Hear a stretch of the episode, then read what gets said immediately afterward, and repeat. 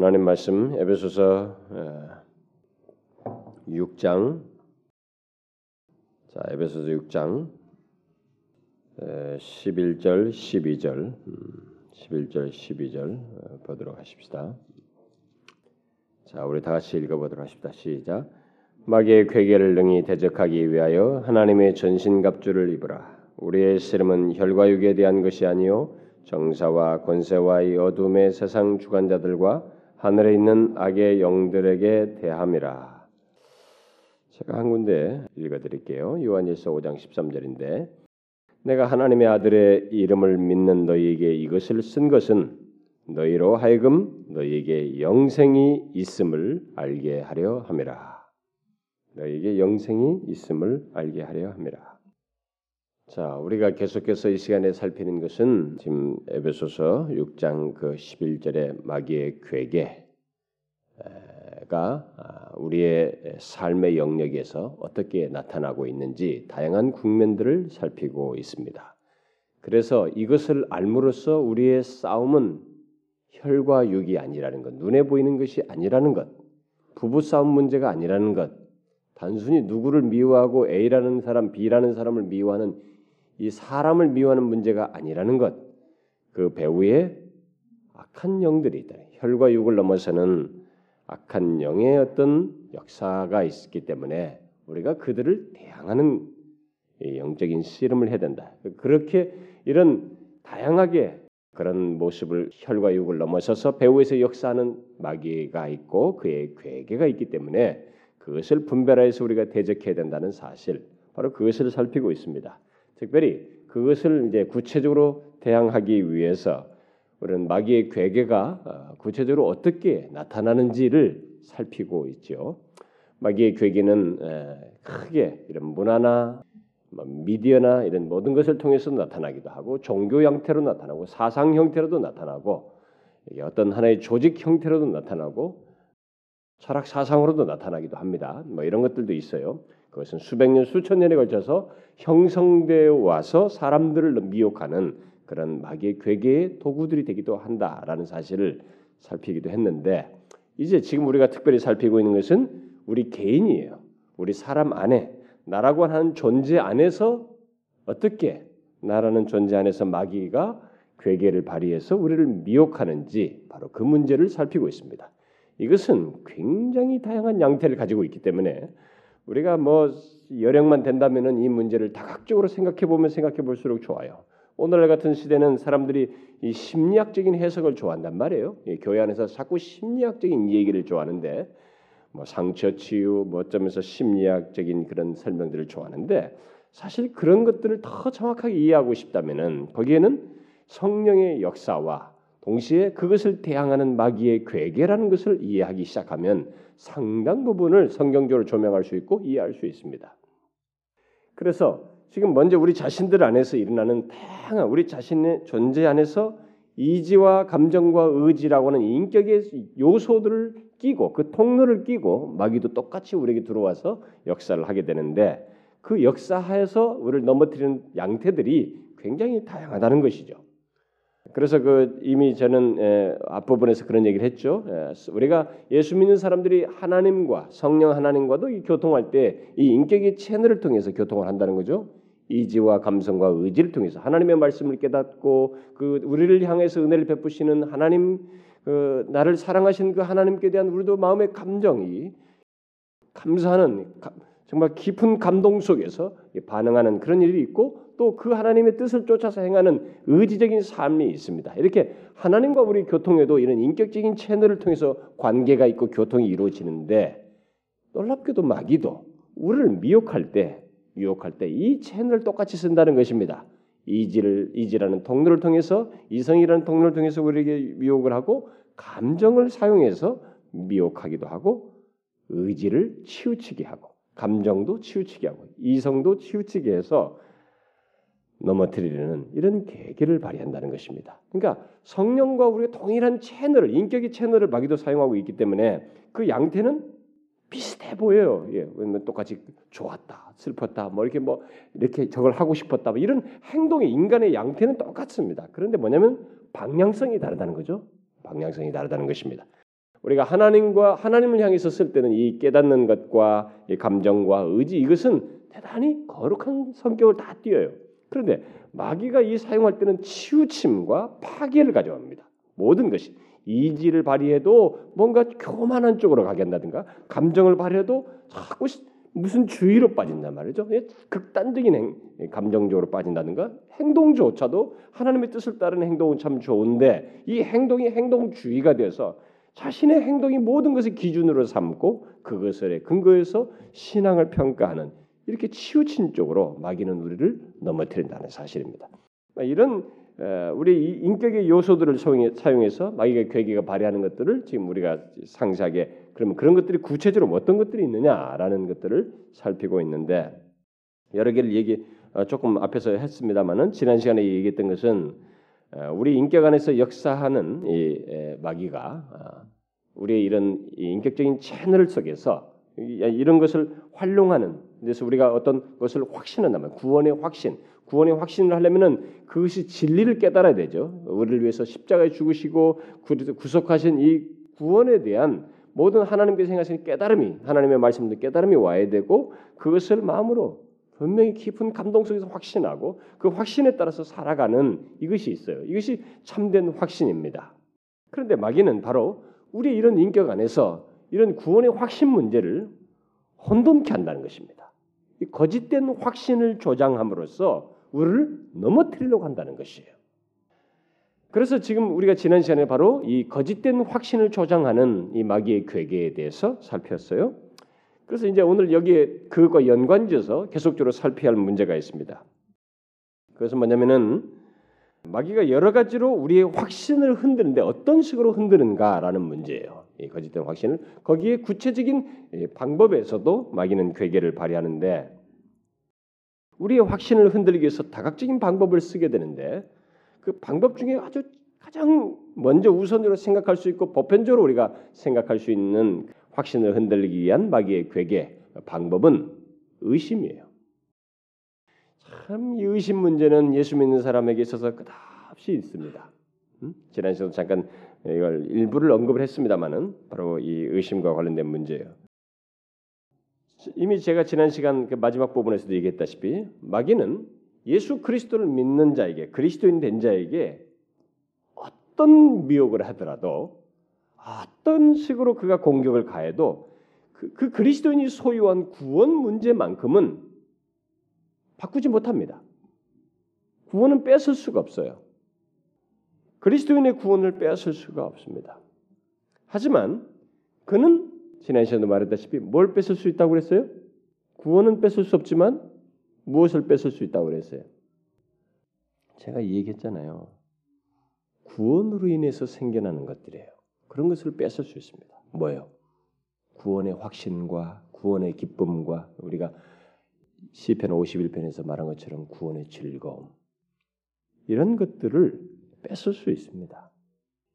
이렇게 볼 때 그리스도인이면서도 참된 이 구원이 주는 이 구원의 즐거움을 누리지 못하는 일이 얼마든지 있을 수 있어요.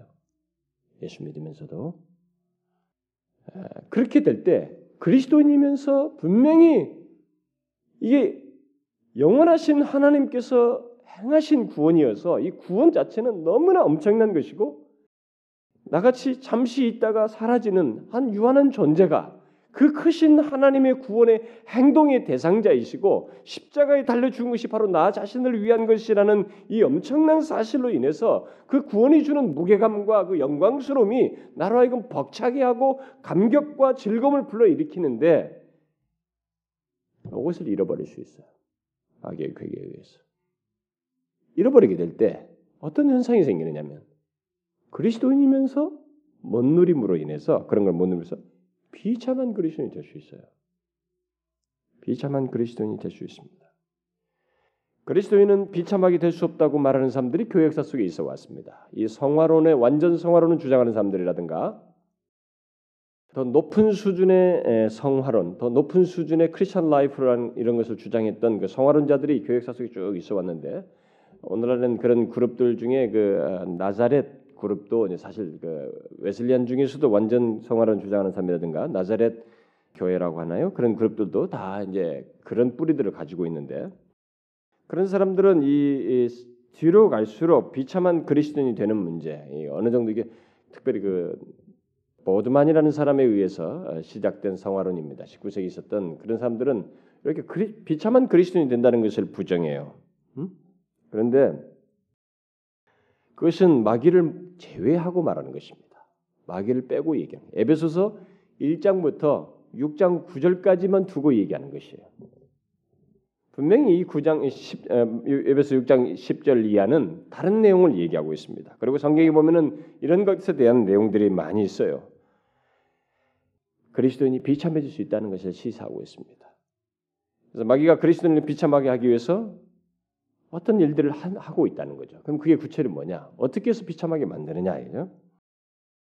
마귀는 우리의 신앙의 모든 근거들을 의심하게 함으로써 다양하게 있습니다만 오늘 우리가 살피려고 하면 바로 의심 문제인데 의심하게 함으로써 비참하게 합니다. 좀 더 구체적으로 말하면 먼저 어, 우리들이 이 구원의 확신을 가질 수 있다는 것, 이 구원은 확신 속에서 갖는 많은 것들인데 이 확신 문제를 의문을 갖게 해요. 확신의 가능성을 의심하게 합니다. 다시 말해서 우리는 구원의 확신을 가질 수 없다는 생각을 마귀가 자꾸 집어넣어요. 이것은 실제로 교회 역사 속에서도 하나의 신학적 흐름으로도 있었어요. 로마 캐톨릭은 뭐 이미 제가 얘기했다시피 거기는 구원의 확신을 가질 수 없습니다. 교리적으로 가질 수 없고 그래서 없기 때문에 사제들에 의해서 의존해야만 했던 한 거죠. 그건 구원의 확신을 죽을 때까지 가질 수 없어요. 그래서 마지막까지 임종성사까지 신부들에게 의존해야만 합니다. 그래서 그런데 이 문제는 뭐냐면 가톨릭은 그렇다 치더라도 이 개혁교회 안에 이 개혁교회 안에서도 어, 우리 소위 개신교라고 하는 개혁교회 안에 속에서도 이 확신의 가능성을 의심하면서 아, 이것 때문에 막 더 열심을 내는 사람들이 있어요. 음? 이 확신을 위해서 막 뭔가를 애타게 막 경험하려고 한다든가 뭐 어떤 행동을 하고 이렇게 하는 사람들이 많이 있습니다. 또 마귀는 어, 반대로 우리가 구원의 확신을 가지지 못한다면 예, 만약에 우리가 어떤 확신이 없다 누가 물어볼 때 당신은 구원의 확신이 있습니까? 사실 이게 이제 앞에 전자와 이제에 대해서 후자 이게 마귀는 마귀 아주 항상 쓰는 방법은 어떤 것이든 성경이 말하는 하나의 진리가 있으면 요거 빼고 요 내용을 약간 사용하되 이쪽 극단과 이쪽 극단으로 항상 가게 하는 일을 마귀가 하는데. 그래서 구원의 확신을 가질 수 있어요. 갖는데 그리스도인들은 가져야 마땅한데 누군가 구원의 확신을 갖지 못하는 일이 많이 있습니다. 또 반대로. 근데 구원의 확신을 갖지 못하면 그 사람은 그리스도인이 아니다라고 하는 생각을 불러일으켜요. 이게 마귀의 괴계 중에 하나입니다. 실제로 여기서 넘어가는 사람이 굉장히 많아요. 어? 그러니까 항상 양극단으로 사람을 내모는 것이. 지금까지 우리가 앞에 살면서 제가 이 표현을 많이 했죠. 마귀가 얼마나 양극단으로 하는지 양극단으로 치우치게 하는 사례들을 많이 얘기했는데 잘 보면 신앙이 극단으로 흘러가는 경우들은 대부분 마귀의 괴계가 배후에 있어요. 마귀의 괴계가 배후에 있습니다. 그래서 마귀의 괴계는 구원의 확신이 없으면 없는 것 가지고 그리스도인이 아니다고 하는 생각을 부추기고 있으면 의심하게 해서 그 가능성을 문제시해서 가질 수 없는 것으로 우리를 미혹하는 이 일을 부지런히 한다는 것입니다. 구원의 확신이 불가능하다는 생각을 갖게 함으로써 성공하려고 시도해보고 그게 안 되면 반대편으로 확신을 갖지 않았다면 그리스도인이 아니라고 하는 생각을 가끔으로 해서 결국은 비참하게만 우리를 못 누리게 한다는 것이죠. 그 구원의 기쁨과 즐거움이라는 것은 못 누리도록 한다는 것입니다. 종교학자 마틴 루터도 사실은 이 양극단의 경험을 한 사람이라고 할 수 있어요.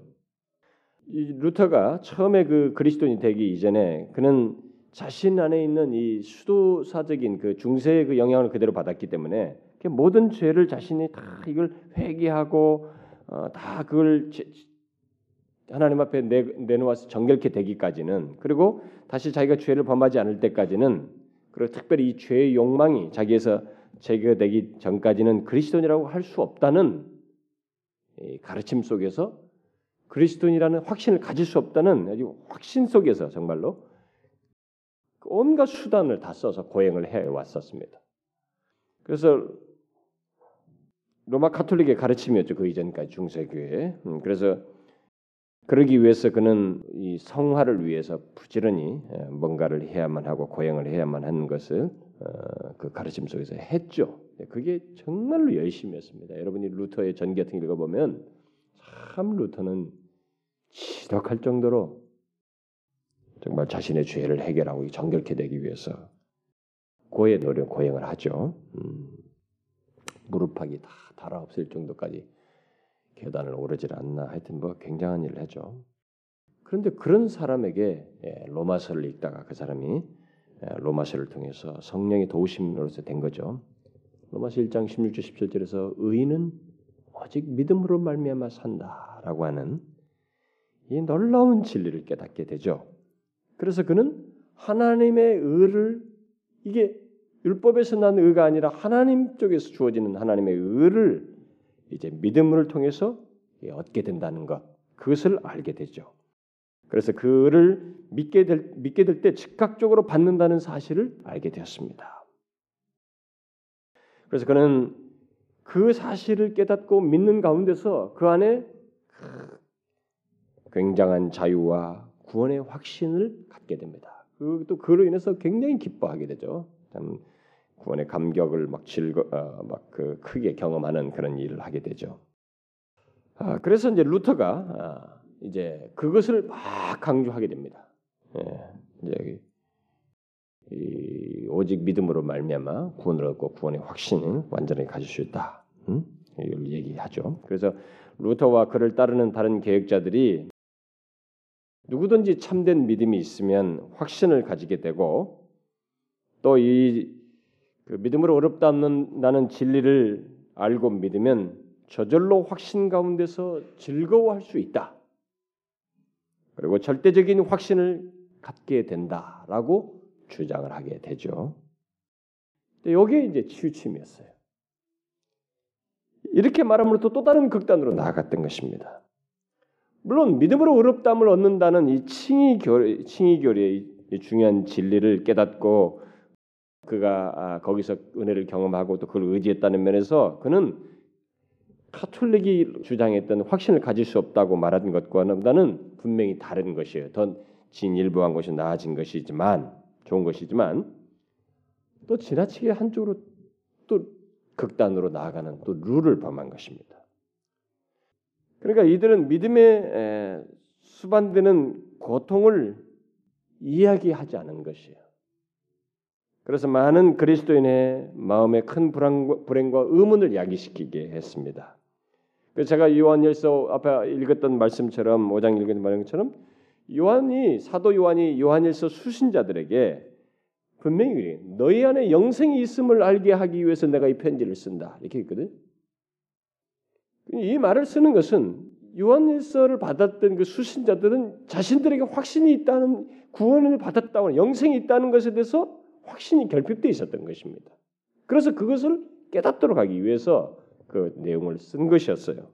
그러니까 그 말은 이 요한일서 수신자들이 영생이 있다는 것 자신에게 그래서 구원을 받은 사람이라는 것, 그 확신 갖는 것에 대해서 이 사람들은 어려움을 겪었던 것입니다. 확신에서 이 조금 문제를 나름대로 가지고 있었던 것이에요.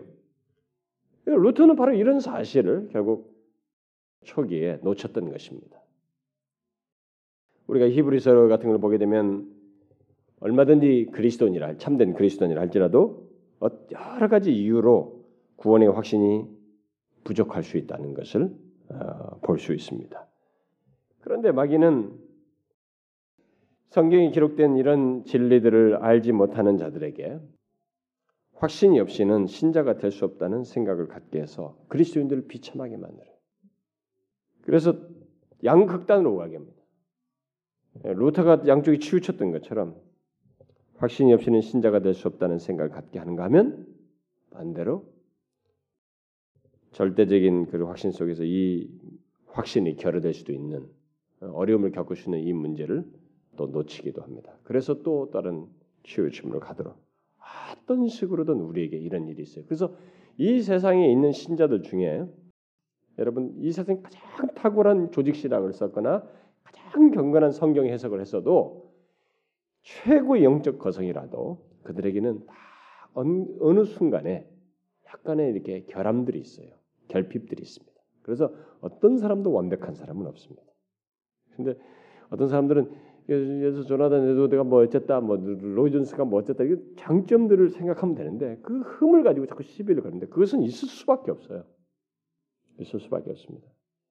우리의 이 신앙의 여정 속에 다시 하나님 앞에 살아가는 우리의 이 성화의 여정 속에는 마귀의 괴계가 지독하게 따라붙어요.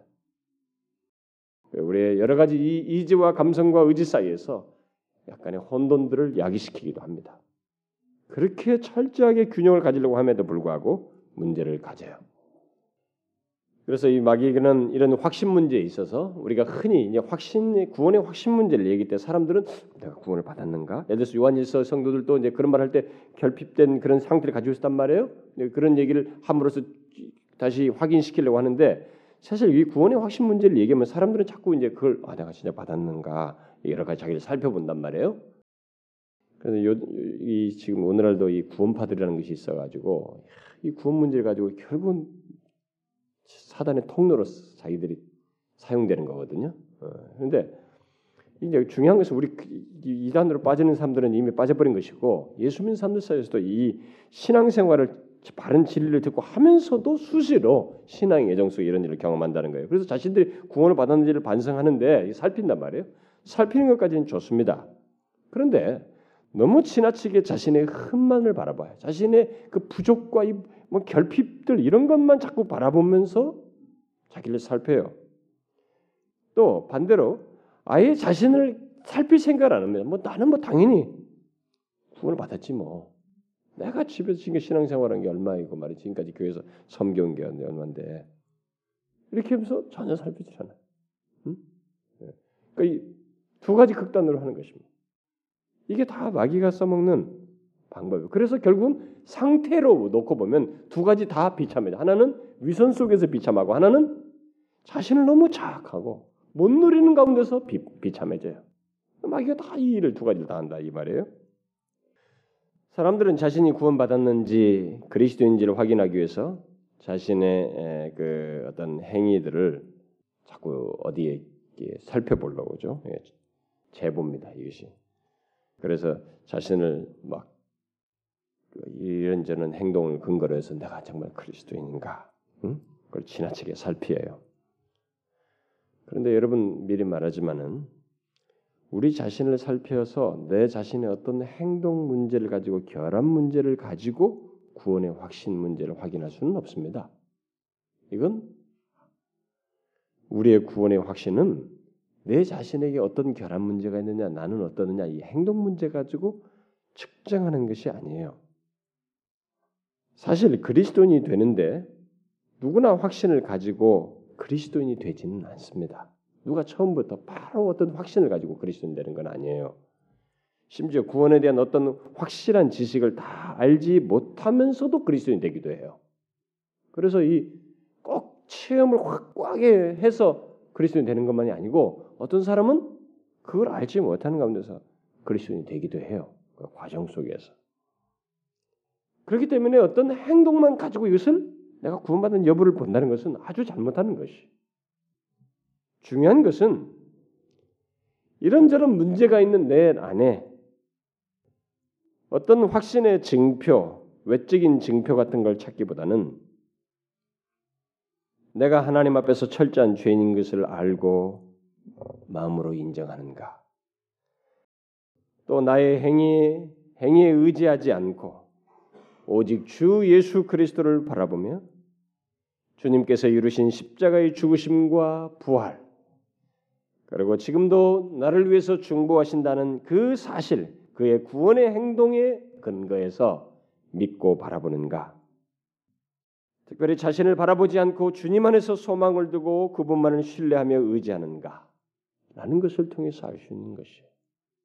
제가 옛날에 우리 교회에 하도 막 구원의 확신 문제 이런 얘기를 처음에 교회에 와서 얼마 안 돼서 막 그런 가지고 음, 질문을 많이 해서 제가 수련해가지고 구원의 확신 문제 조금 시리즈로 한번 한 적이 있어요. 참 이 문제는 사람들이 예민해해요. 그러나 여러분 사실상 근거에서 다 빗나갑니다. 죽으라고 우리는 이상스럽게 이 다른 종교를 가지고 있는 사람들처럼 행동으로 자꾸 자기를 평가를 하려고 해요. 구원 문제를. 응? 구원 문제를. 여러분 구원의 확신의 증거는 사실상 우리에게 있지 않아요. 우리 안에 있지 않습니다. 의외로 내 밖에 있어요.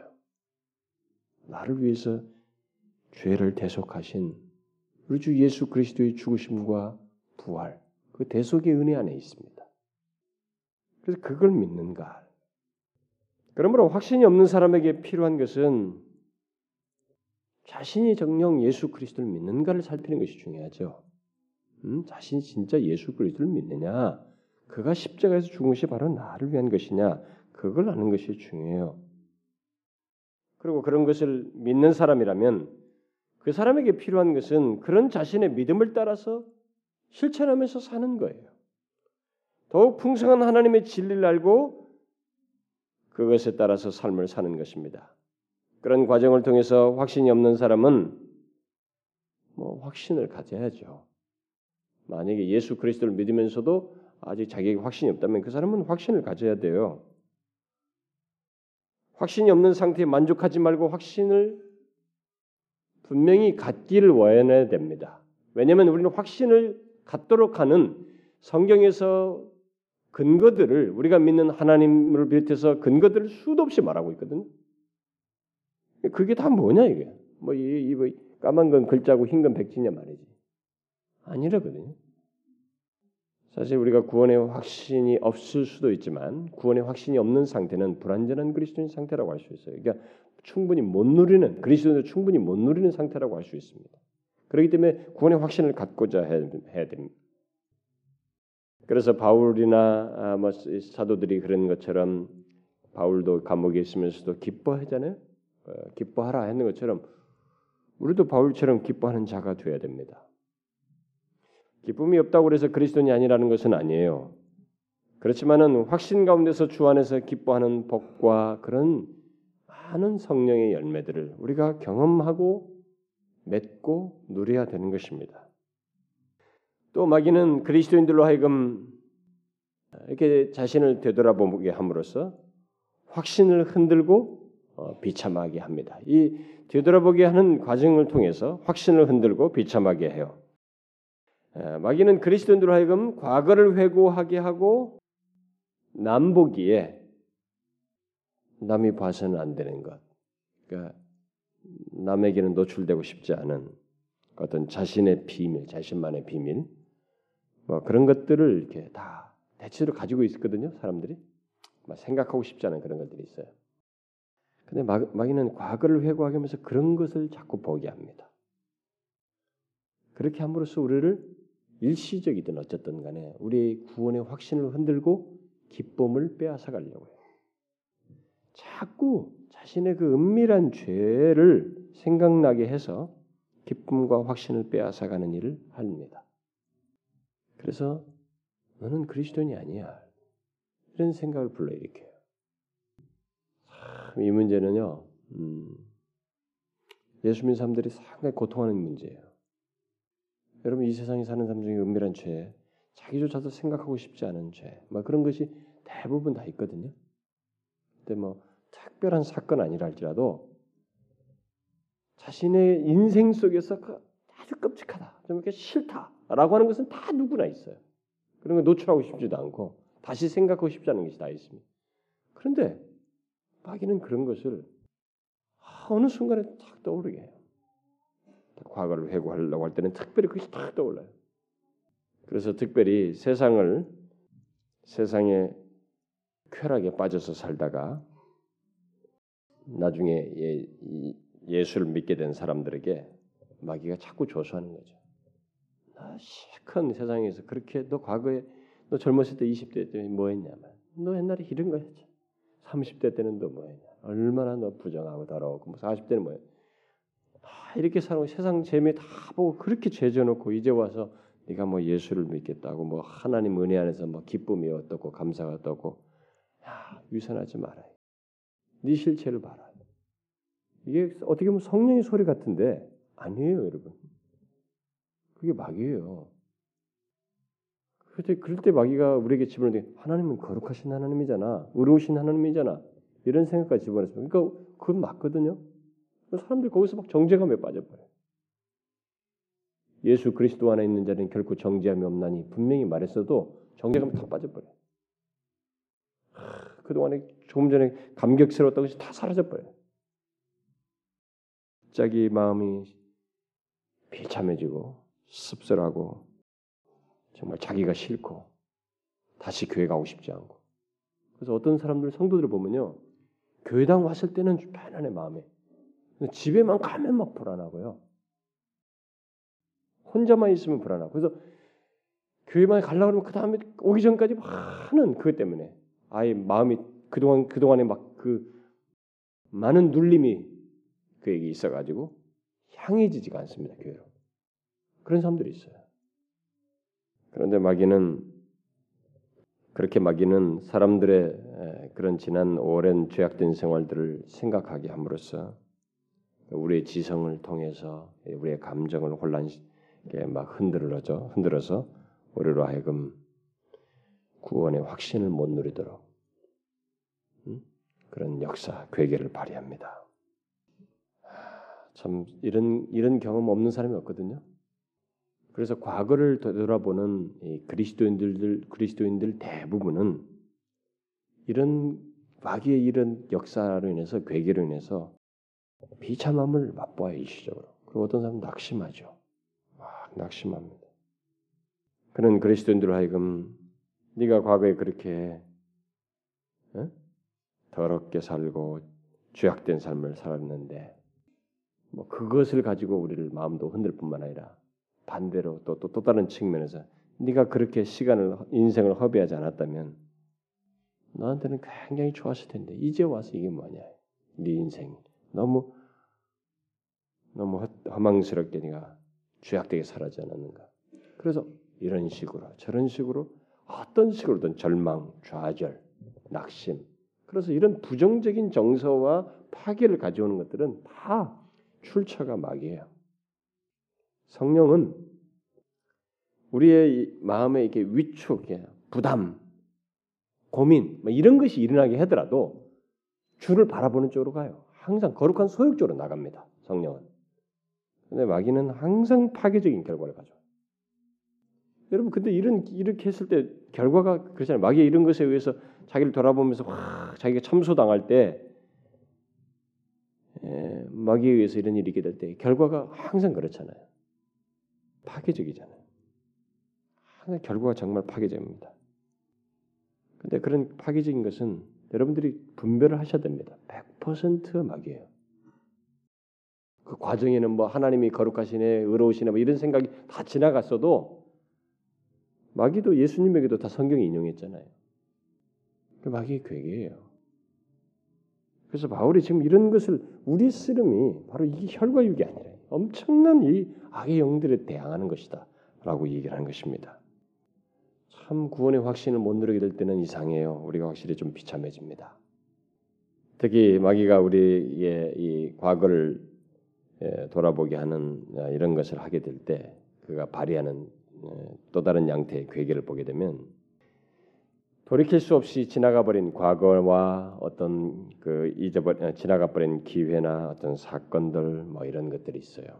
그런 것에 대해서 자꾸 후회하도록 하는, 해서 깊은 절망과 낙담에 빠지도록 하는 그런 일을 동시에 합니다. 여러분도 과거의 어떤 걸 보면서 아, 내가 그때 그러지 말았어야 되는데, 그리고 내가 아, 참 일찍부터 그냥 그때 좀 주님을 더 잘 믿었더라면, 내가 그때 거기서 이렇게 돌이켰더라면 참 이러지 않았을 텐데 막 이렇게 하면서, 뭐 지금 사실 쓸모없는 거거든요. 그거 전혀 지금 쓸모없는 것이에요. 그걸 자꾸 그렇게 하면서 결국 마음이 막 절망과 낙담으로 막 밀려간다고요. 그런데 여러분, 이렇게 무익하고 낙담하게 하고 정말 우리를 절망스럽게 하는 파괴적인 감정과 이런 생각을 불러일으키는 과거 회고는 술차가 마귀예요. 그렇게 할 필요가 없습니다. 마귀가 그렇게 하는 이유가 뭐겠어요?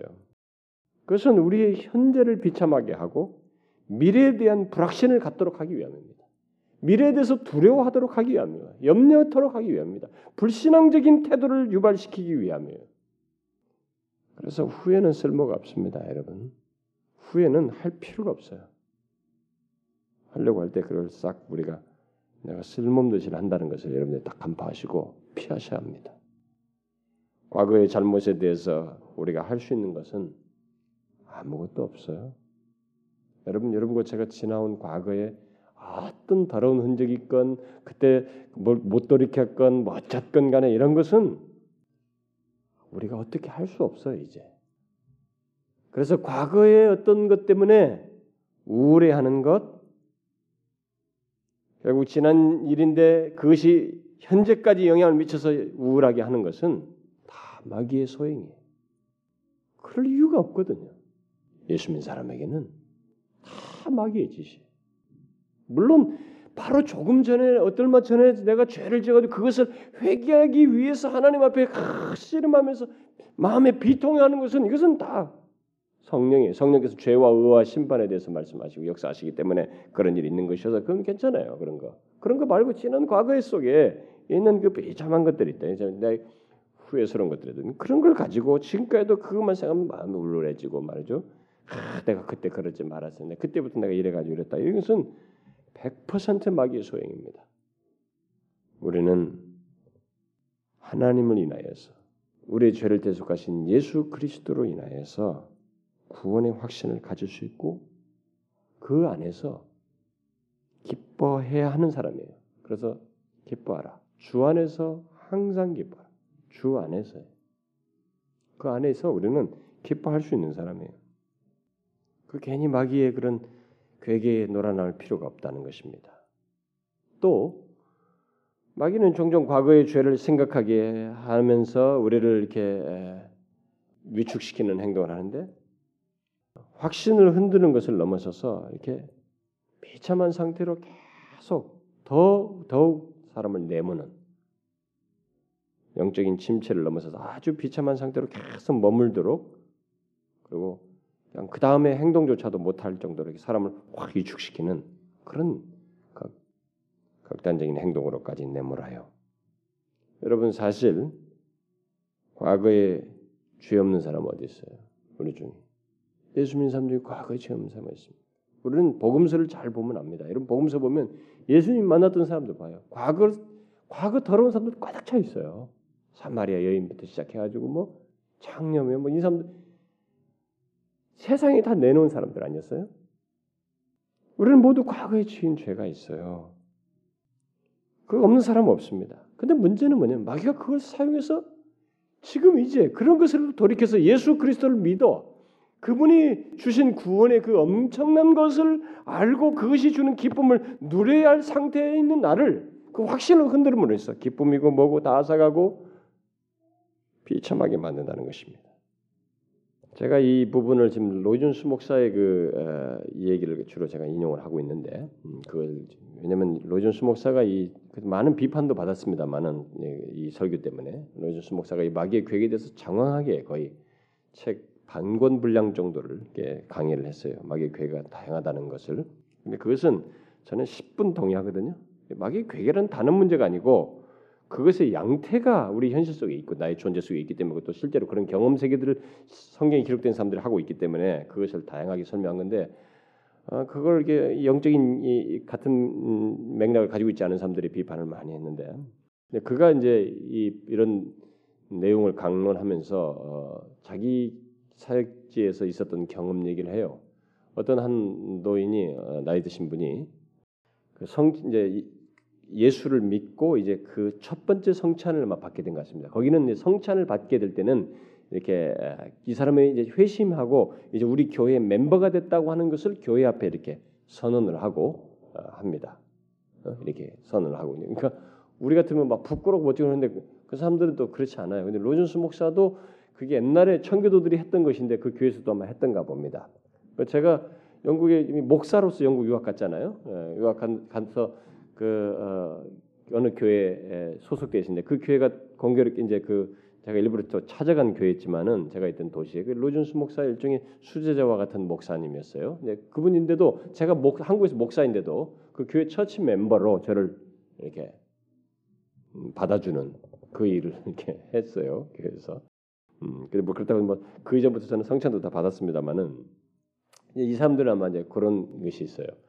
근데 이 성찬을 받을 때 이 사람이 첫 번째 이제 그리스도인인 것이 분명히 믿어졌고 막 감격하고 있었고 근데 그걸 확인했기 때문에 멤버로 받아줘서 성찬에 참여했던가 본데 첫 번째 성찬에 참여했을 때 그때 막 이 사람은 너무 그게 감격스러웠던 거죠. 그리스도께서 자신을 위해 주신 그 은혜의 잔을 마시게 됐기 때문에 너무 감격했던가 봅니다. 그러고 나서 그 감격스러운 시간을 보내고 집에 잠자리에 들어갔는데 자기가 잠자리에 들게 됐을 때 삼십 년 전에 술집에서 있었던 자신의 사건이 생각이 나서 그것 때문에 아주 비참한 상태로 떨어지게 되는 그 경험을 했다는 것입니다. 그 경험이라는 게 뭐냐면은 이제 그렇게 은혜의 경험을 하고 집에 와서 잠을 자는데 자기가 삼십 년 전에 이제 예수를 안 믿었을 때 아니었어요. 종교에 대해서 토론을 하다가 사람들 얘기하다가 예수는 개자식이라고 했다는가요? 음? 우리 번역하면 예수는 개자식이라고 하면서 막 그걸 여러 번 반복해서 저주하면서 말을 했다는 거죠. 근데 자신은 이제 회심했는데 예수 믿게 됐는데 그날 밤에 그게 생각이 나니까 막 자신이 그런 짓을 했다는 것이 너무 고통스러웠던 거예요. 어? 그 밤에. 그래서 마귀가 결국 그런 생각을 끄집어내가지고 너 같은 사람이 무슨 뭐 성찬에 참여했다고 뭐 달라지느냐. 네가 어떻게 그리스도인일 수 있냐 이거지. 막 이런 정죄하니까 막 비참해지면서 고민하고 고통하게 됐다는 것입니다. 마귀가 바로 그런 짓을 한다는 거예요. 근데 여러분 이런 케이스 아니라도 우리들에게도 그, 그런 것이 있거든요. 어떤 과거에 잘 생각하고 싶지 않은 것이 있어요. 막 어? 예수 그리스도를 향해서 그렇게 모독적인 말을 한 것도 뿐만 아니라 뭐 그런 게 있다고요. 근데 그런 것이 생각날 때 막 교회에서 예배당에서 막 은혜 받고 막 은혜 받고 갔다가 집에 잠자리에 혼자 있을 때, 볼 때 문득 혼자 있을 때 그런 생각이 싹 떠오르면서 갑자기 막 정서가 메마르고 비참해지는 그런 경험, 슬픈 상태에 놓이게 되는 그런 경험을 우리들도 하게 됩니다. 여러분도 그런 거 없어요? 그런 경험 한 적 없습니까? 저는 저도 있습니다, 여러분. 저도 그런 경험이 있어요. 저는 여러 차례 있었지 않았나 그런 비슷한 경험. 그래서 내가 막 그렇게 다운이 안 됐어도 하여튼 그것으로 인해서 일시적으로 내 있었던 충만한 것들을 딱 놓쳐버리는. 여러분 예수 그리스도를 믿게 되자마자 우리는 우리의 마음이 무조건 편안해지는 건 아닙니다. 평안하게 되는 건 아니에요. 예수 그리스도를 믿는다는 사실 때문에 마귀의 괴기의 대상이 되어서 우리는 오히려 마음의 고통을 겪을 수 있습니다. 이 노인처럼. 마냥 평안할 수 없어요. 이미 그리스도인이 됐기 때문에 오히려 마귀의 괴계로 인해서 그런 고통을 겪을 수 있다는 것입니다. 그래서 마귀가 우리를 공격하게 할 때 취하는 무기는 뭐겠어요? 그가 그리스도인들에게 상처 줄 수 있는 가장 날카로운 무기를 우리에게 이제 사용한다는 것인데 그게 뭐냐 이게 가장 아픈 것을 건드리는 것입니다. 참 나는 원치 않아요. 내가 왜 이 순간에 그런 생각을 할 필요가 있냐면 왜 내가 그렇게 가장 아픈 것을 생각하고 싶지 않은데 왜 그것이 나한테 떠오르냐 이거예요. 왜 그것 때문에 내가 고통할 필요가 있냐는 거예요. 그런데 마귀는 그, 그 날카로운 무기를 들이댄다는 거죠. 가장 아픈 것, 기억하고 싶지 않은 것을 우리에게 불현듯 생각하게 해서 마음에 싹 상처를 내버린다. 긁어버린다는 것입니다. 그래서 우리 비참하게 하는 거예요. 우리가 이런 상황을 하게 될 때 그럼 어떻게 되느냐 이거죠? 우리가 생각할 것이 있습니다. 예수 그리스도를 믿는 자에게는 과거가 우리가 과거에 예수 믿기 전에 우리들이 범한 죄들 뭐 이런 지나치 생각하고 싶지 않은 그런 과거에 우리들의 행한 것이나 말한 것이나 이런 것들이 결코 문제가 되지 않는다는 것이에요. 예수 믿게 된 사람이 과거에 자기가 믿기 전에 얼마나 어떤 악한 죄를 또 그것은 그가 행한 것은 아무런 문제가 되지 않는다는 것입니다. 이것을 기억하는 것이 예수님을 앞에서 용서받은 수많은 당대의 세리나 이런 사람들 다 그랬어요. 창년들이고 다 그랬습니다. 또 현재 우리가 무엇을 행하고 또 믿고 있는가? 우리가 무엇을 믿고 무엇을 행하고 있는가? 또 무엇을 말하고 있는가? 오히려 이것이 더 중요한 것이. 과거의 과거가 중요하지 않아요. 정녕 우리가 주님을 믿고 있다면 마귀가 아무리 우리 그리스도인들의 과거를 들먹거리며 공격한다 할지라도 그 과거는 문제가 되지 않습니다. 문제는 지금 우리가 그리스도를 믿고 있느냐는 거예요. 그분을 말하고 있는가라는 것이. 그리스도께서 행하신 것이 무엇인지를 알고 믿고 있는가라는 것이. 바로 나를 위해서. 로이준스가 말한 그 노인처럼 만일 그 사람이 예? 노인처럼 그렇게 아파하고 고민한다는 것은 결국 뭐겠어요? 그리스도인이 아니면 그렇게 할 필요가 없을 거예요. 이전에 그, 그 상태로 계속 갈 거예요. 아파한다는 건 뭐예요? 그게 그리스도인이 됐다는 것이에요. 그리스도인이 되지 않았다면 그는 여전히 하나님 예수 그리스도에 대해서 뭐 그런 용어까지는 안 써도 나이에 걸맞게 조소할 것이에요. 무시할 것입니다. 그런 것으로 인해서 괴로워한다는 것은 그가 참된 그리스도인이 됐다는 표지라고 할 수 있는 것이에요. 그래서 누구든지 주님을 진실로 사랑하고 그분을 더욱 알기를 원하고 있다면 그가 과거에 어떤 말을 하고 악한 행동을 하고 죄를 지었다 할지라도 그 과거의 죄들은 주님께 문제가 되지 않습니다. 이게 하나님의 은혜의 깊은 비밀이에요. 그 거룩하신 이가 그렇게 더럽고 많은 죄를 문제시하지 않는다는 것입니다. 참 생각만 해도 황홀한 얘기예요. 사실은. 우리들이 이 마귀의 괴기 때문에 그 황홀감을 뺏기는 것입니다. 그래서 우리가 지금 무엇을 믿고 있는가? 정녕 그리스도 그가 행하신 것을 알고 믿고 있는가? 그분을 이야기하고 있는가? 이게 중요한 것입니다. 마귀가 우리의 확신을 흔들리기 위해서 사용하는 방법은 정말로 다양해요. 예를 들어서 어떤 사람이 뭐 어, 그리스도인이 되고 나서 그래서 그리스도인이 되고 나면 대체적으로 처음에는 기쁨과 어떤 감사가 있고 막 찬양이 있고 막 그렇죠. 근데 그러다가 어떤 누구든지 대부분이 다 그래요. 그걸 계속 그 상태의 그 고양된 감정과 이 감동 상태를 유지하지 않습니다. 시간이 지남에 따라 대체적으로 처음 것과는 다른 것을 느끼거나 처음 같지 않은 것을 우리가 느끼는 경우가 대반이에요. 그리고 처음에 그가 느꼈던 그런 감동 같은 것이 없어지고 처음에 누렸던 기쁨이 없는 것 같은 경험을 하기도 합니다. 처음에는 모든 것이 놀라웠고 성경만 읽어도 그게 감동이 되고 기도만 해도 눈물이 나고 참 성도들과 함께 교제하는 것이 기쁘고 즐거웠던 그런 일이 있었는데 그런 것이 점점 없어지고 그런 감동이 없, 느껴지지 않는 그런 경험을 하게 됩니다. 그래서 전에 가졌던 느낌을 가지지 않게 되니 뭐 이 호기심도 없고 열심도 없고 옛날에는 막 모든 예배 말씀이 다 좋았는데 서서히 한 번씩 수, 금요일부터 수요일부터 다음 주일 오후 마지막 주일 낮 예배 하나를 보루로 잡고 나오는 경우도 있고 막 그래요.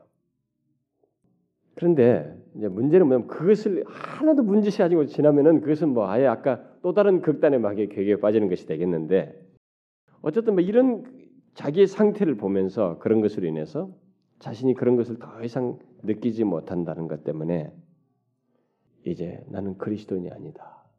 내가 정말 정말 예수 믿는 거 맞아? 내가 정말 정상적인 그리스도인이야? 이 의심이 따라온다는 것이에요. 그러니까 뭐 그렇게까지 아까 안 빠져도 예배도 평상시 나오고 평상시 옛날과 똑같아요. 뭐 경건의 생활도 다 똑같이 하는데 이전 같지 않아요. 느낌과 이런 감동이. 그럴 때 사람들이 생각합니다.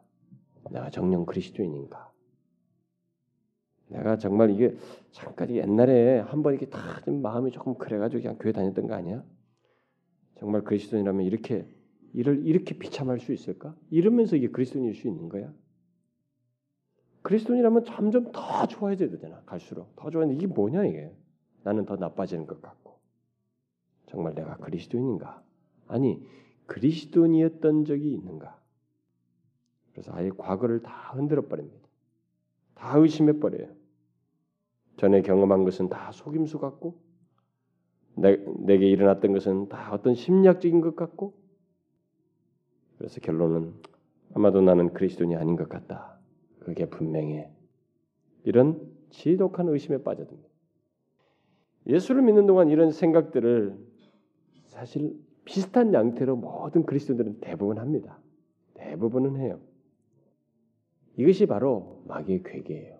그리고 하나님의 은혜에 대한 마귀의 재해석입니다. 제가 옛날에도 여러 차례 설명했죠. 마귀는 우리의 은혜로운 과거를 현재 상태가 엉망일 때, 내 감정 상태가 엉망일 때 이 이 감정 상태가 엉망이고 상태가 엉망인 것을 기준으로 해서 과거에 좋았던 것까지 다 아니라고 재해석하는 이런 괴계를 발휘합니다. 이게 마귀의 괴계예요. 그래가지고 많은 사람들이 여기서 딱 이탈하기도 해요. 실제로 더 탈선하기도 합니다. 이 방법 때문에 많은 사람들이 넘어가요. 비참해집니다. 이 마귀의 재해석 때문에 아, 지금 현재 상태가 엉망이니까 과거도 다 아닌 것 같다고 받는. 사실 이런 것은 예수 믿는 사람 모두가 받아요. 모두가 경험하는 것입니다. 사실 이런 거 경험해보지 않은 그리스도인은 없어요. 마귀는 모든 그리스도인 대상으로 그것을 합니다. 마귀는 모든 그리스도인들에게 이런 식의 의심을 품통해서 갖도록 함으로써 확신을 흔들고 비참한 그리스도인으로 살도록 하려고 합니다. 그게 주된 일이에요. 사실 그것은 그리스도인이기 때문에 갖게 되는 것입니다. 오히려 여러분들이 오히려 반대적으로 생각을 해야 돼요. 내가 그리스도인이면 그리스도인이 아니라면 이렇게 이것으로 고민하면서 아파할 이유가 없는 거예요. 마귀가 그런 일을 하는 것입니다.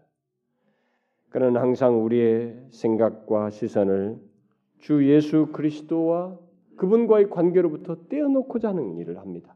어떠든지 그분의 은혜의 풍성함으로부터 시선을 돌리게 해서 자꾸 우리의 상태, 나의 기분, 내 감정에 관심을 갖게 하고 내 어떤 흠에 관심을 갖게 해서 내 자신의 죄를 자꾸 보게 함으로써 나로 하여금 확신을 못 누리게 하고 비참하게 하고 의심을 품어서 나락으로 떨어뜨려 버리려고 합니다.